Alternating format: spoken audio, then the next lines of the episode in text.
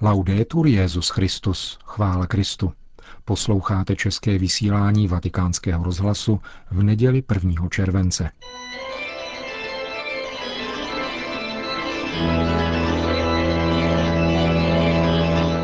Církev a svět. Náš nedělní komentář. Připravil Milan Glázer.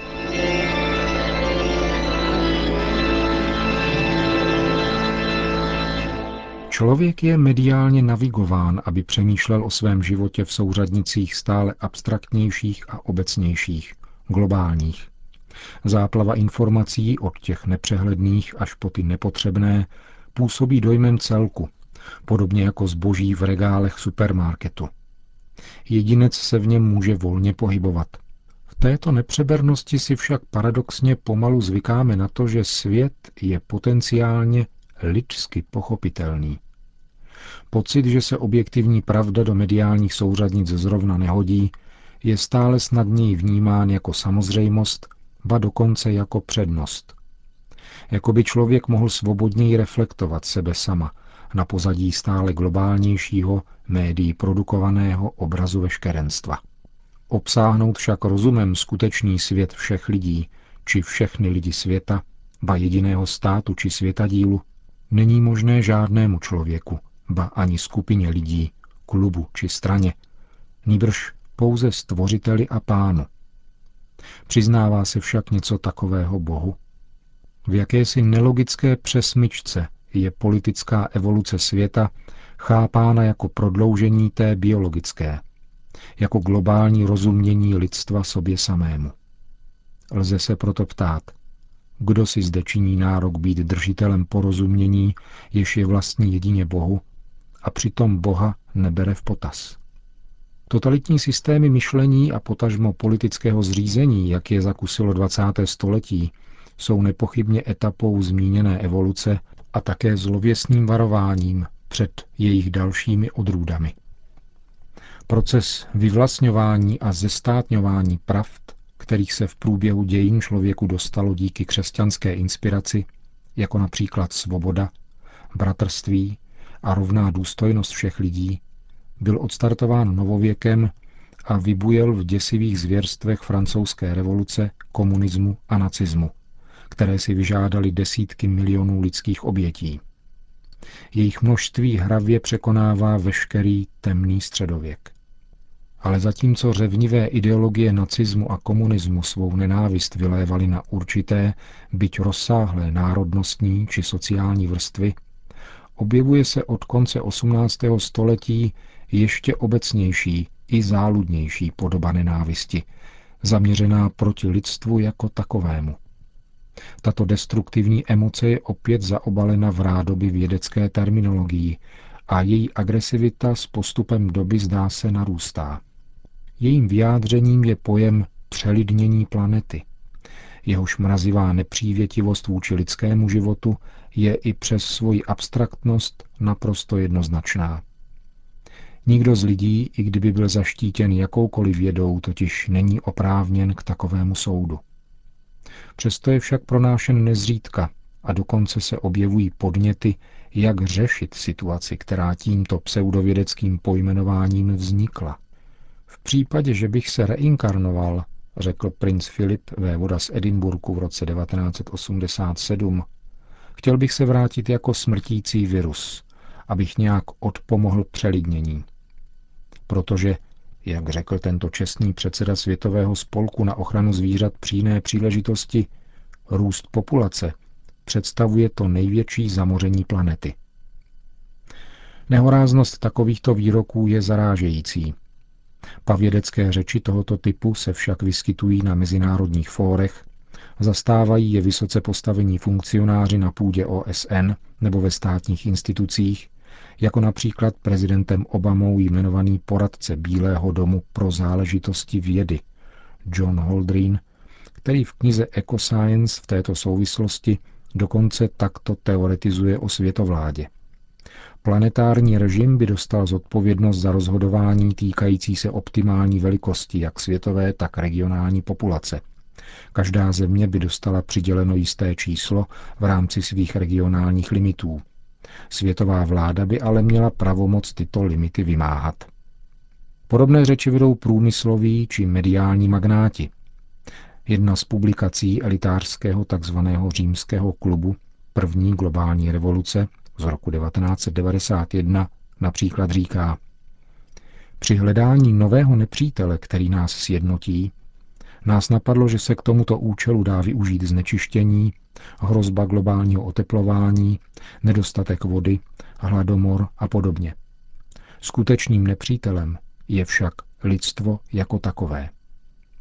Zhnilé jádro těchto výpovědí, v jejíž výčtu by bylo možné dlouho pokračovat, působí na mnohé asi podobným dojmem jako začátkem 30. let minulého století narážky jistého Adolfa Hitlera na židovskou nákazu společnosti. Tedy jako poněkud podivínské, možná trochu poťouchlé, ale rozhodně jen své ráznosti jinak velkého člověka, který dal přece lidem práci a pozvedl životní úroveň. Ostatně ještě v roce 1938 americký časopis Time zvolil Führera mužem roku. Dnes je ovšem historicky doloženo, že samonadšení pro nacismus a ještě předtím pro komunismus nevzniklo a nešířilo se pouze verbálně, ale především pomocí závratných finančních dotací, jejichž příliv je stejně nepochopitelný jako zvrácený. Finanční toky totiž překračovaly mediálně proklamované ideologické i etnické hranice, válečnou frontu i železnou oponu. Kdo je poskytoval a proč? Norimberský soud potrestal sponzory nacismu jen symbolicky, anebo vůbec. A pokud jde o ještě rozsáhlejší komunistické řádění, žádný mezinárodní soud se nekonal a konat nebude. Kromě onoho posledního, který se však bude týkat všech lidí. Tato fakta je třeba brát v úvahu také z hlediska víry. Právě tady však bohužel bývá víra odsouvána stranou a převládá postoj, který ironicky vyjádřil jistý africký politik na půdě OSN. Usilujme především o politické království a vše ostatní nám bude přidáno. Zločiny, které spáchali proti lidskosti nacismus a komunismus, nezapomínaje na přítomnost v Severní Koreji, patrně tedy nejsou božím trestem, ale spíše dějným důsledkem rozmáhajícího se prvotního hříchu. Nový zákon a církevní otcové učí zcela jasně, k čemu tato dějiná evoluce povede. K nastolení světovlády pod záludným vábením Antikrista, jehož řádění učiní konec druhý příchod Kristův. Tuto dějinou dynamiku prorokovanou evangeliem a novým zákonem je třeba bez paniky brát na vědomí a bděle střežit vlastní sympatie, abychom si my či naši potomci jednotlivé protagonisty nepletli, jak předtím varuje Evangelium. Výroky o hrozbě přelidnění dnes ze všech světových institucí odmítá zřetelně a ojediněle jenom církev. Skutečně, není třeba vidět nepřítele v jakémkoliv člověku, ale neznamená to nepočítat s nepřítelem všech lidí a lidské přirozenosti, kterým je duchovní, degenerovaný tvor, ďábel, který chce lstí i lží, lichocením i strašením získat na svou stranu lidskou duši, která mu může podlehnout, osvojí si pyšnou nenávist vůči člověku, byť i jen jedinému. Všichni lidé i přes svůj vlastní díl odpovědnosti jsou totiž před Bohem také oběťmi ďábelského podvodu, který člověk nedokáže prohlédnout jenom vlastními schopnostmi, bez božího přispění skrze víru. Jen z tohoto hlediska jsou opravdu všichni lidé také spojenci. Také o to je třeba se modlit uprostřed chaotického, medializovaného světa.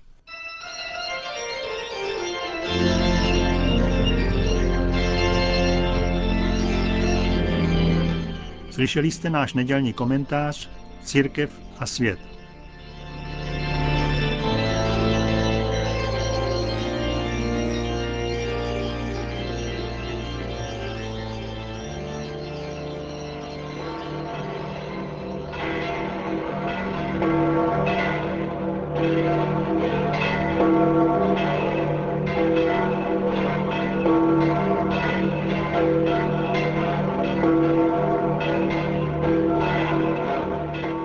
Přes veliké horko sešlo se předpolednem na náměstí svatého Petra několik tisíc lidí, aby si vyslechli pravidelnou promluvu Benedikta XVI.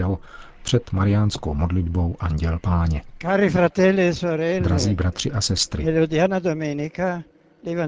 Marco ci presenta il racconto tuto neděli nám evangelista Marek podává epizodu o dvou zázračných uzdraveních, která Ježíš uskuteční u dvou žen.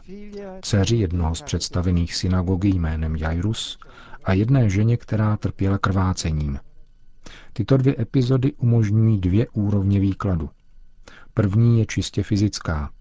Ježíš se sklání k lidskému utrpení a uzdravuje tělo. Druhá je duchovní.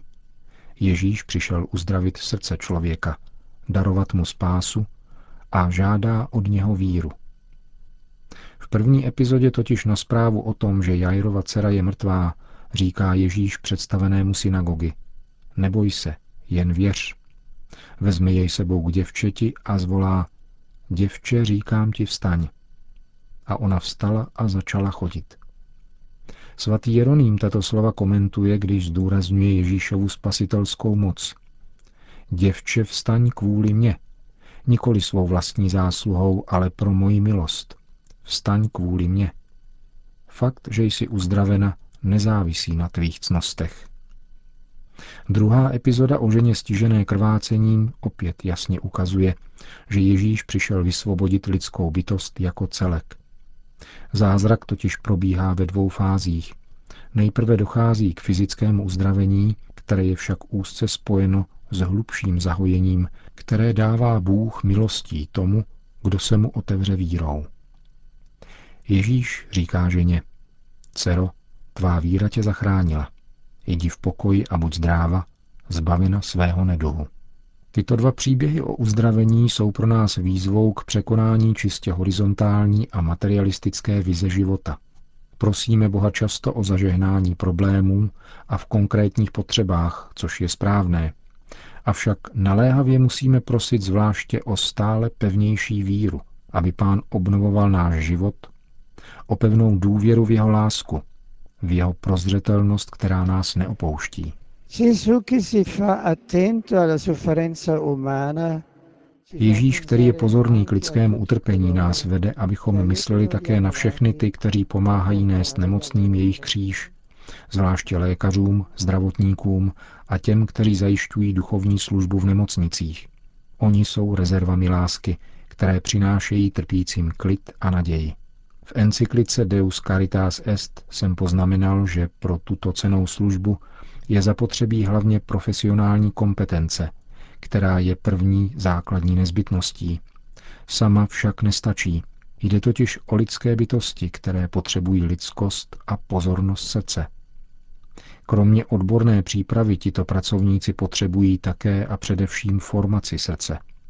Je třeba přivádět tyto pracovníky k onomu setkání s Bohem a Kristem, které by v nich probouzelo lásku a otevíralo jejich duši druhému. Prosme panu Marii, aby nás doprovázela v našem putování víry a v naší snaze mít konkrétně rádi zvláště ty, kdo jsou v nouzi, když prosíme o tvou mateřskou přímluvu za svoje bratry, kteří žijí v utrpení těla i ducha. Po společné modlitbě Anděl Páně pak Benedikt XVI. všem požehnal. Sit nomen Domini benedictum, ex hoc nunc edusque in seculum, adiutorium nostrum in nomine Domini, qui feci celum et terra, benedicat vos omnipotens Deus, Pater et Filius et Spiritus Sanctus.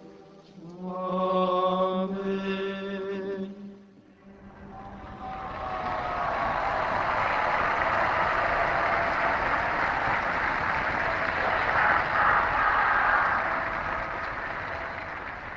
Končíme české vysílání vatikánského rozhlasu. Chvála Kristu. Laudetur Jezus Christus.